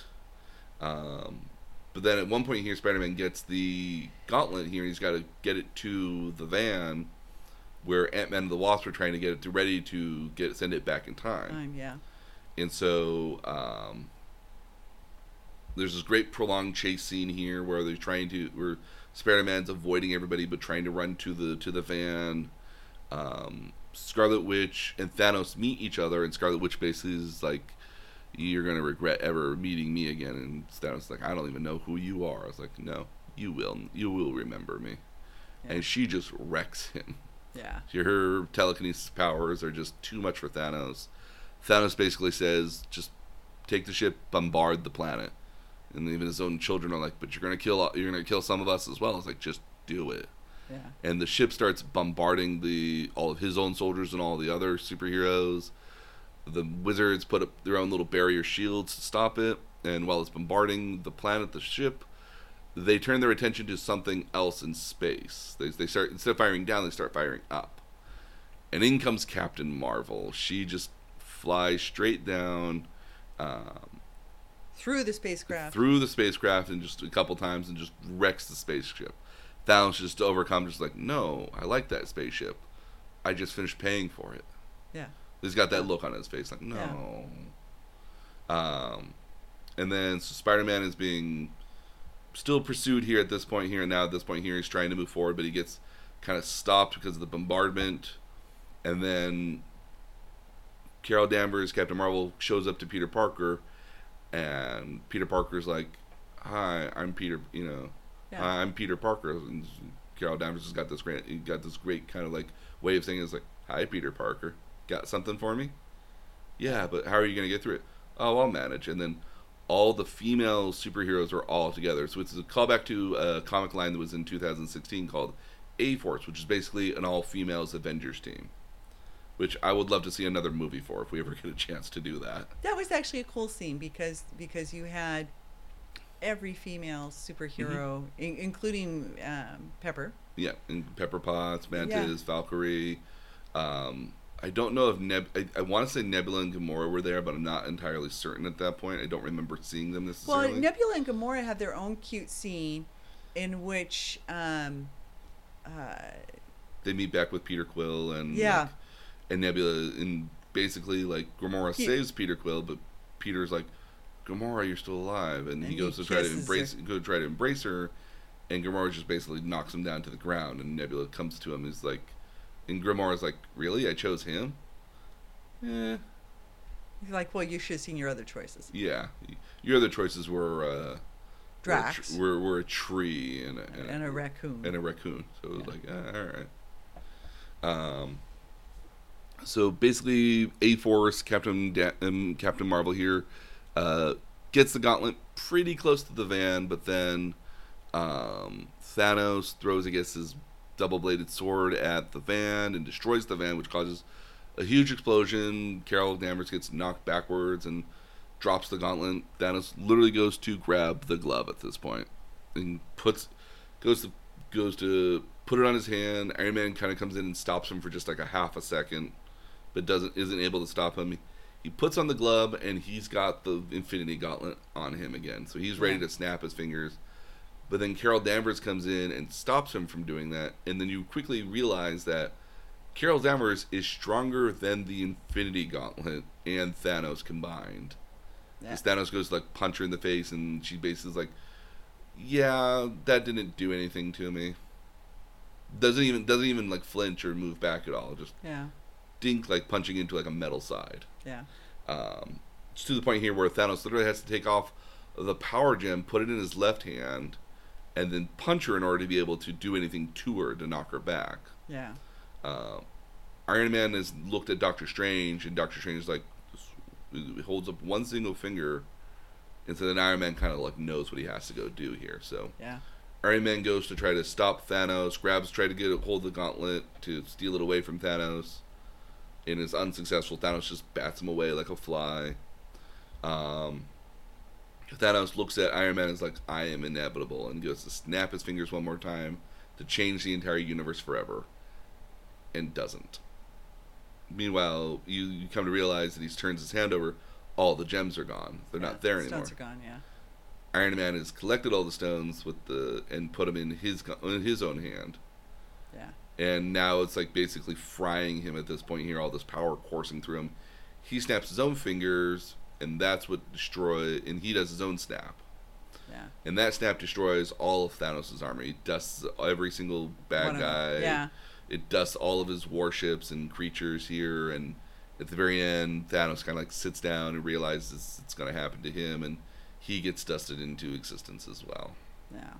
So, um, so unfortunately, Iron Man ends up like dying from this. He has one last moment with Peter Parker and War Machine and Pepper Potts. Um, and then we begin like, Well, and Pepper Potts very sweetly tells him, "You can go rest now," yeah, which I thought was nice. yeah. It was kind of like we, it's, we have this, we have this. we, we, we got this. You're gonna be okay.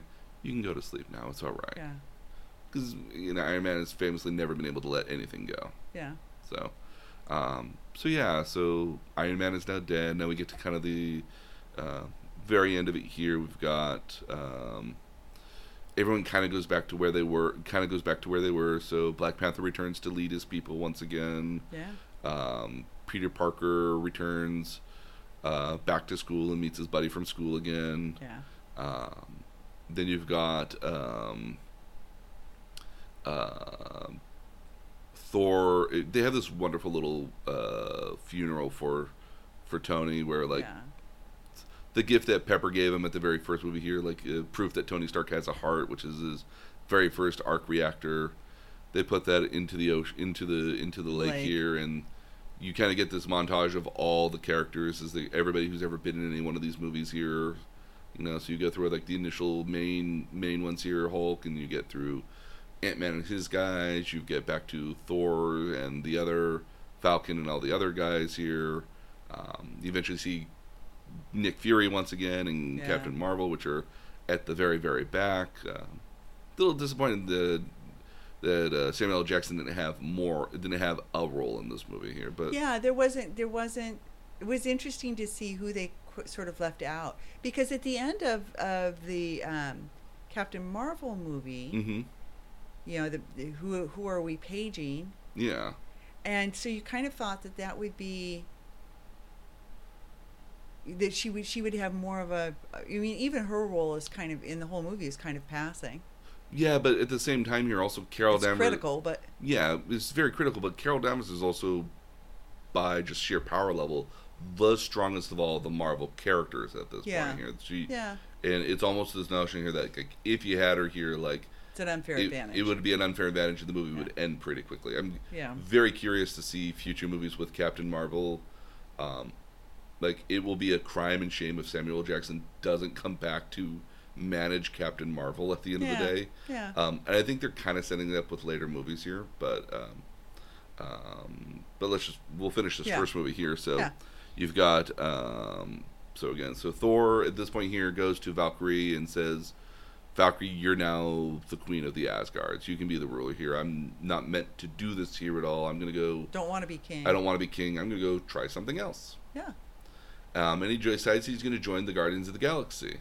Yep. Um, and they have this lovely little bit with uh, Quill, who's basically looking for Gamora at this point here, yeah, uh, or 2014 Gamora. yeah, Nebula is there, and everybody's there, and they're kind of like, you know, and Thor, and they're basically like, you know, I'm the leader of this ship, right? He's like Thor is like, yeah, yeah, yeah, you're you're the leader, yeah, winkingly, sort of. yeah. There's a great little tension here. I'm very curious how that'll that'll play in the next movie. Because Thor keeps moving the map and and, and switching screens. Yeah, and he's very Yeah. much thinks like he's in control of everything, because he's Oh no, it's your ship. It's your yeah, ship. yeah, yeah, yeah, it's your ship, your ship.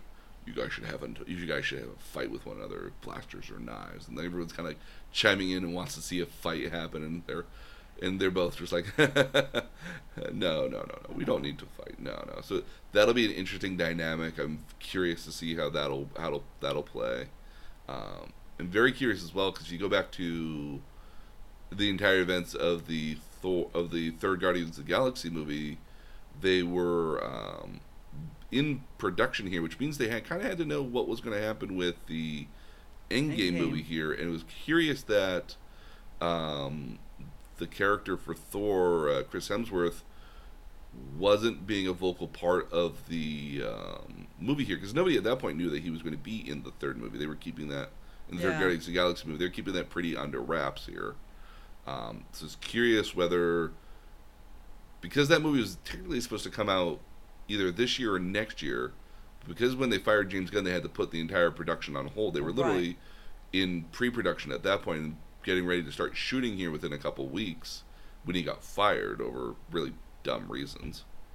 Um, so it's curious um, about that to me. Makes me want to go back in time and do some more research on that. Yeah. Um, so um, Hawkeye um, rejoins his own family here. Everyone kind of just rejoins Yeah. back kind of where they were beforehand. Yeah. Um, but you got Captain America is basically he's got to go back and put everything back where it was. So he's got to go take all the Infinity Stones and put them back where they were supposed to be.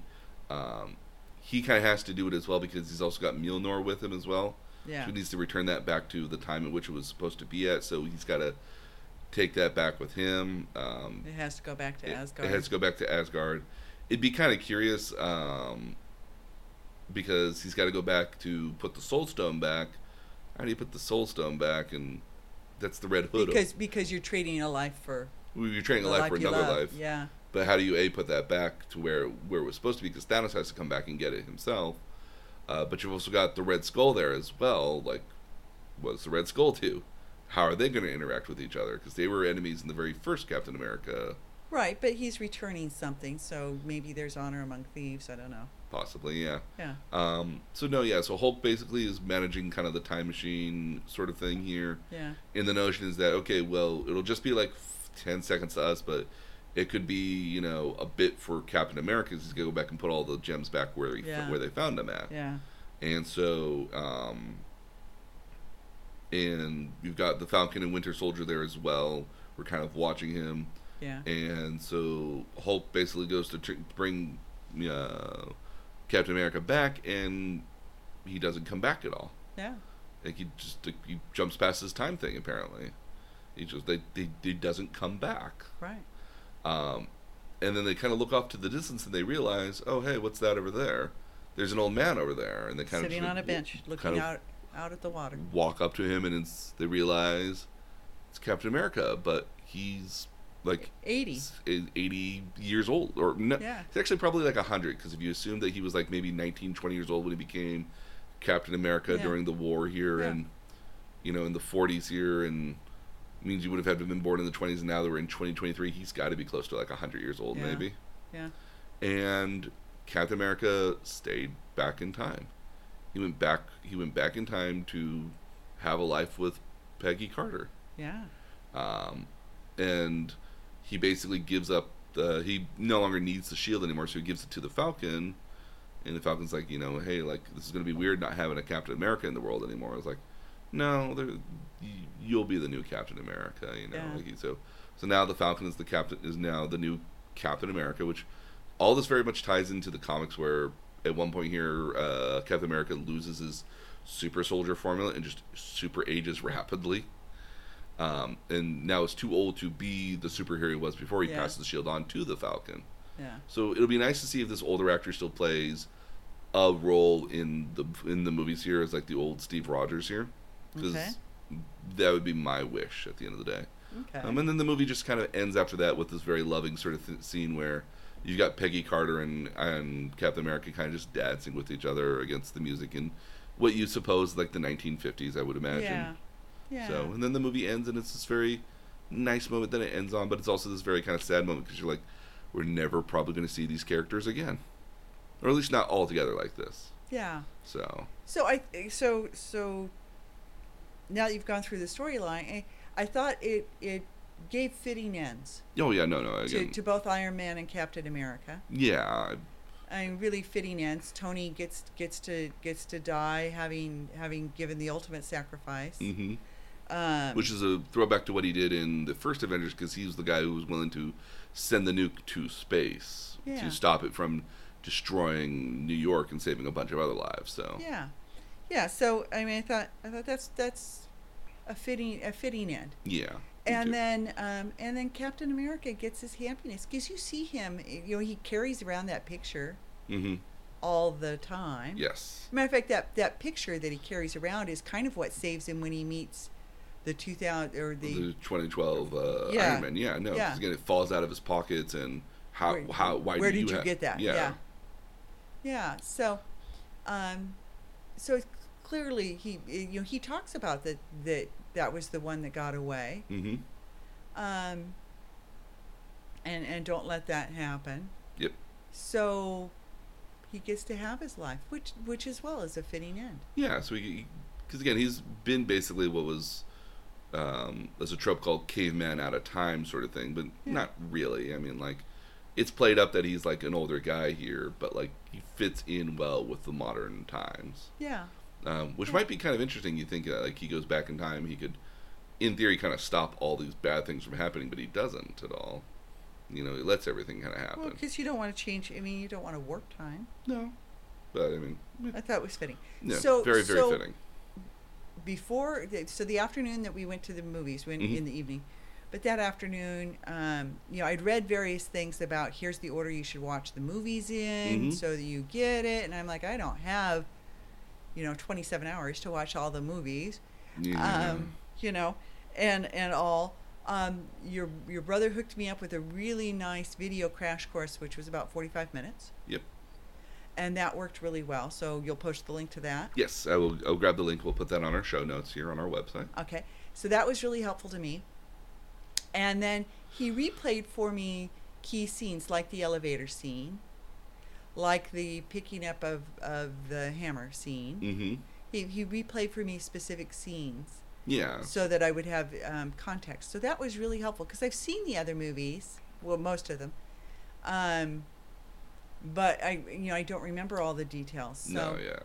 and and it definitely is not a movie that stands alone. No, no. This is. I mean, you could theory. I mean, I think if you watch the first Infinity War and then watched this, you could have like a nice two-part movie at the end of the day that you could kind of.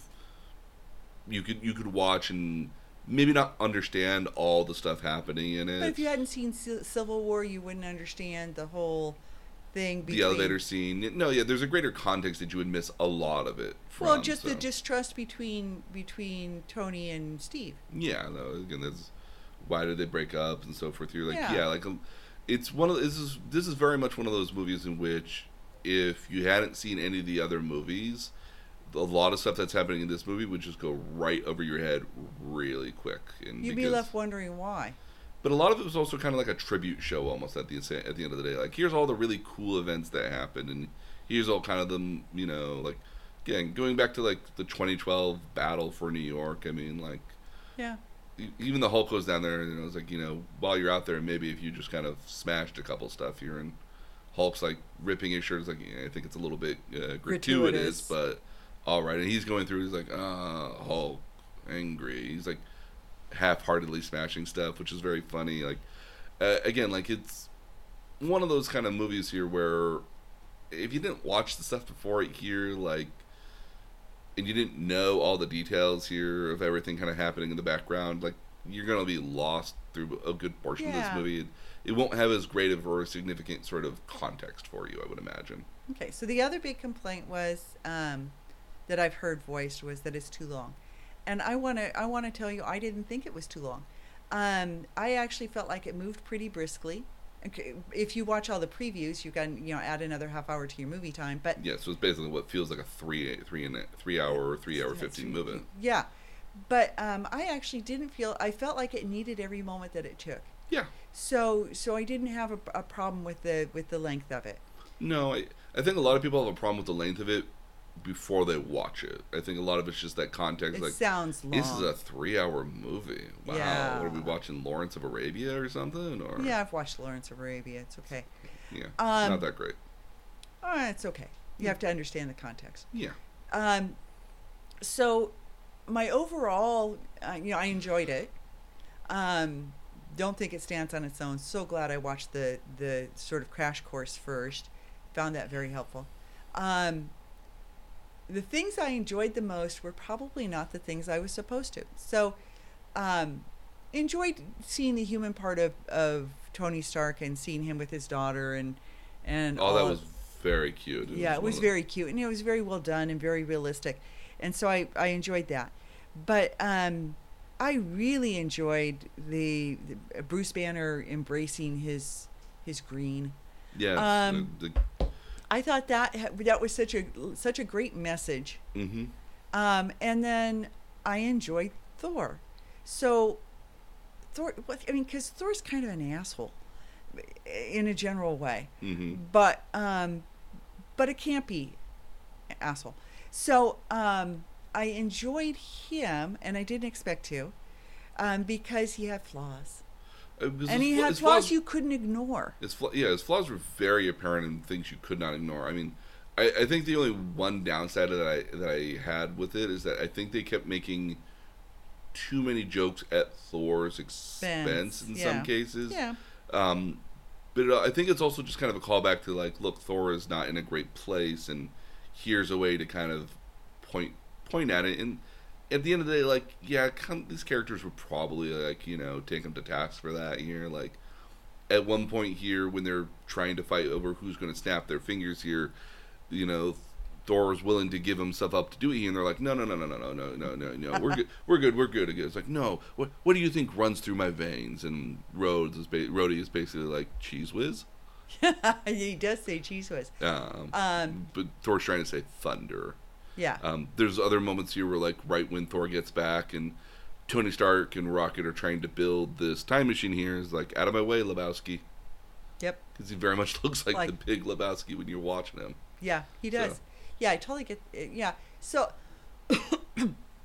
I thought, um, I thought seeing somebody, you know, and and the mother's message, just be yourself, be what makes you happy, And eat a salad.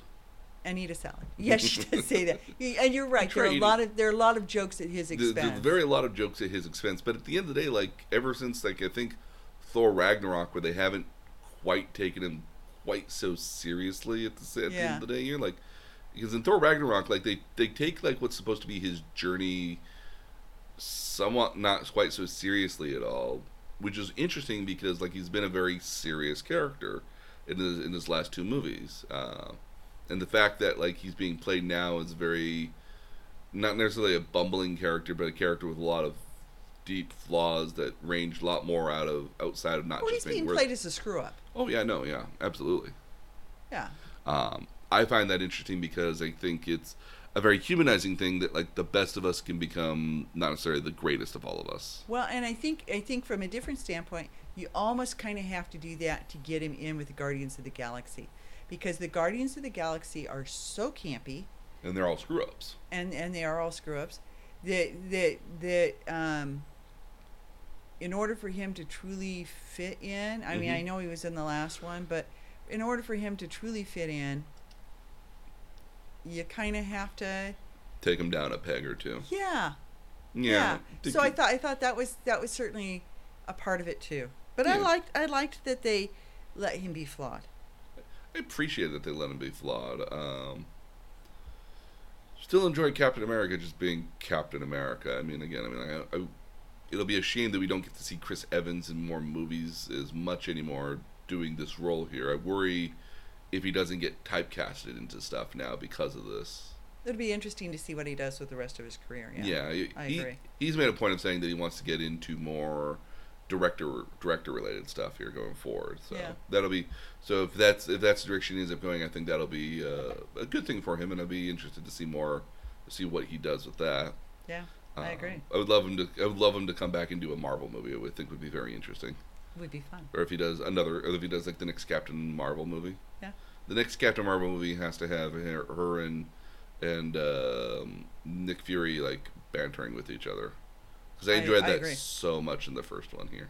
I, I agree. Um, so, but no, yeah, no. Again, I really enjoyed the movie. Again, it's um, it's a really nice send off to what was you know this Avengers, Yeah. you know this Fitting lo- ending. fitting ending to like this long series of movies that you know we were all kind of leading up to this year, Yeah. and it's a little bittersweet now that we actually got it because now we're like we're never gonna get Thanos again, or what? What is this new big bad guy that we're gonna have kind of hanging in the nether here? Like, Well, Iron Man is gone. yeah, Iron Man is gone, Black Widow is gone. Although they're making a movie about her, so I think it's gonna be like a a po like a prequel Well, or yeah. or something that happened kind of in the past. Um, maybe they'll finally talk about what happened in Budapest between her and Hawkeye, which is always like constantly coming up. Nothing like Budapest, and I was like, yeah, this is not like Budapest. um, but um, if, so the next one that kind of comes out here a little bit later on this year is going to be Spider-Man: Far Away from Home, which takes place after the events of Endgame here, so it does deals with a bit of that. Um, that'll I think that'll give us kind of our first hintings at what happens in the Marvel universe going forward. Now they've already kind of teased that we're gonna have a Doctor Strange, a second Doctor Strange, which will be fun.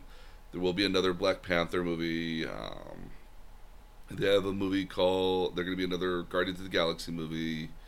Um, there's gonna be another movie called The Eternals, which is kind of a deep space sort of thing. So maybe Captain Marvel will take place in that. Maybe. Um, it is curious to see where what happens with the Marvel universe next. Where they go with it. Yeah, where a lot of this will go next. So, um, Okay. but I think that'll I think that'll do it for us here tonight. Uh, Want to thank everybody for listening in and for this recap and our thoughts on the movie here. Um, I think we did more recapping the movie than anything else, um, but I certainly enjoyed it a lot. I, I I really can't wait for this to come out on DVD and to own it again on DVD. Yeah. So it's, Yeah. it's a lot of fun. I'm also just like on pins and needles waiting for Captain Marvel as well. Well, okay. So can I ask you one last question? Sure. Okay, this was your second watching. Did you catch things that you didn't see the first time? No. Okay. I, I was just wondering. I wondered that like that too. Like sometimes you watch a movie the first time and then you watch it the second time. He was like, "Oh, I don't remember this scene." So some of that stuff Yeah. is not nice. I think it was so hyper focused on watching it when I was watching it that like there wasn't a chance for me to not notice something. Was it better the first time or the second time? I was better. It was. I think it was best the first time, but getting to watch it with you and and John here was And no really. It was Flerken free, which was really too bad. It was. We, we need more Flerken in our lives. We do. So, um, but uh, yeah. So, thank you for listening in on this on this fun little podcast here. We have a a very good topic for next week. Um, there will be thrones involved be in, thrones involved. in next week. So, um, so on behalf of myself and my mom, we want to thank you for listening to us. If you want to uh, learn more about our show and visit our website here at nerdtutorialpodcast.com where we post all the show notes and details about the the topics that we discuss.